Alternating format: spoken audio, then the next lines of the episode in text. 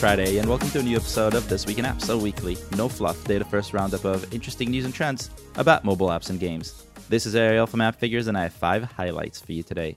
And we'll start with sports. Sports dominated this week. Euro 2020 finals, NBA finals, MLB All-Star game, and a pretty dirty UFC fight, depends on which side you're on, with a lot of trash talk, kept a lot of different audiences engaged. It should come as no surprise that there was a lot of demand for streaming all of these. And guess which app had it all? ESPN. That's why this weekend was ESPN's biggest in revenue, and by a lot. Net revenue in the US this weekend added up to $3 million, according to our estimates. And that's net revenue, meaning after the stores took their cut. So this is what ESPN got to take home. What's more interesting is the split between stores. Normally, when we look at US revenue, we expect the App Store to be responsible for a considerable chunk. And that was not the case. This weekend was almost even. The App Store was responsible for 54% and Google Play for 46%, indicating demand for sports is pretty universal. Now, not really that big of a surprise, but it's really nice to see it in numbers. I think this increase is actually a big deal. This weekend out-revenued all other weekends since the app started earning directly with in-app purchases. And I've talked about ESPN and other apps that stream sports over the last year and a half, meaning throughout the pandemic and throughout lockdowns, and we looked at how it's so convenient to get sports, which you couldn't do because you couldn't go to stadiums. But now that we're seeing things start to open up and fans can go back in stadiums, demand is continuing and it's only going up. So I think it's not just a lockdown activity anymore, but it's rather just it's a really convenient way to consume content. And I'm calling sports content in this case because it's as much content as is a new movie on HBO Max if you think about it. And really, how long is a movie and how long is an average sports match, whether it's soccer or basketball or baseball? They're pretty even for the most part. Now, sports streaming used to be, and I think it still is, kind of a really complicated mess of ownership and legal problems of who gets to own what and who gets to show what and who gets to put ads in what. And I don't at all fully understand it, not even a little bit. But so were movies. And thanks to what I think is the original kind of content revolution that Netflix started back a few years ago, things are getting much simpler. I fully expect that to happen in sports as well, which really would mean more apps and more competition for ESPN, even though it has the brand. So that would be an interesting evolution over time. Next up, Instagram. It's been a while since I looked at Instagram, and that's because the trends are kind of flat. They've been mostly the same for the longest time. I mean, Instagram is pretty popular. They get a ton of downloads every day, and it's been around long enough that it's going to be very difficult for them to see huge peaks like, let's say, younger rival TikTok. Well, that could change in July. For Instagram, the last week of June and the first week of July saw higher downloads than any other week this year, last year, and even going back to the beginning of 2018. Downloads for the week of June 28th, topped 15.2 million globally, a whopping 60% increase over the average weekly downloads this year, according to our estimates. The week after, the week of July 5th, downloads remained high at 14.5 million, and they're looking pretty good this week as well. Now, this is for the Instagram app as well as Instagram Lite. Why do I mention that? Because that's actually really important. A lot of these downloads, not all, but a lot of these downloads and most of this growth is coming from India. Instagram's downloads surge come mainly from India, where TikTok is banned, and it has been banned for the last year. There are several local competitors, like an app by the name of Josh, that is trying to fill TikTok's gap, and they're gaining a lot of momentum. But I think that just means more opportunity for Instagram. Also this week, we released our monthly report of the most downloaded apps in the world for the month of June.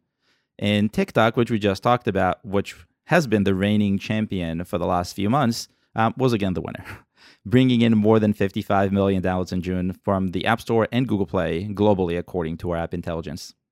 Instagram was right behind it, followed by other Facebook properties, WhatsApp, and Facebook's flagship app, which I now call the Facebook for some reason. One thing that's a bit different this month is that TikTok wasn't the most downloaded app in the App Store. WhatsApp snagged the title in June, ending the month with 21.2 million downloads, specifically from the App Store. So they still get all the downloads, and they still get the number one prize when you add it all up. You add both stores up. But if you just look at the App Store itself, WhatsApp had a huge run, which was almost double what it did the month before. There's a whole report that I published on trends and comparing month over month. If you want to read that, look in the show notes and you'll see a link. When it comes to money, however, the list was fairly different. YouTube, Tinder, and HBO Max dominated the revenue table in the US, earning more than $150 million in net revenue between the App Store and Google Play across all three, according to our estimates, and that's in the US alone. Again, all this is going to be in the report that is linked in the show notes in case you want to see all the details. There's a lot of interesting stuff there. Next up is Disney. Disney has a new princess. Probably not really a princess, but Black Widow, the MCU's latest episode, opened last weekend. And unlike F9, which I was actually looking forward to but didn't end up going to see, it didn't go with the very old-fashioned model of theaters only, F9's model. Disney Plus released Black Widow with its hybrid premium model, which I talked about before. Guess who won? I'm not going to be shy. Not F9. App revenue climbed to the highest it's ever been across the App Store and Google Play last weekend for Disney Plus. Between Friday and Sunday, Disney Plus earned $7.9 million in net revenue, meaning after Apple and Google take their fee in the US alone. And the trend hasn't sloped down yet. Between Monday and Wednesday of this week, Disney Plus hauled in another $7.5 million. Again, this is a net revenue in the US from both stores. So they have a total of more than 15 million since they launched this. I criticized Disney Plus's premium pricing in the past, and even though the numbers look pretty good, I can't lie, I think this is still experimental for Disney and for the industry in general.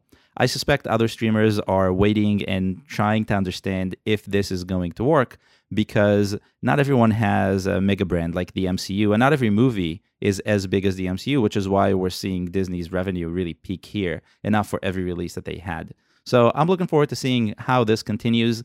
I'm on the fence, leaning towards this is not going to work, and the HBO Max model of just going both is the right way to do it.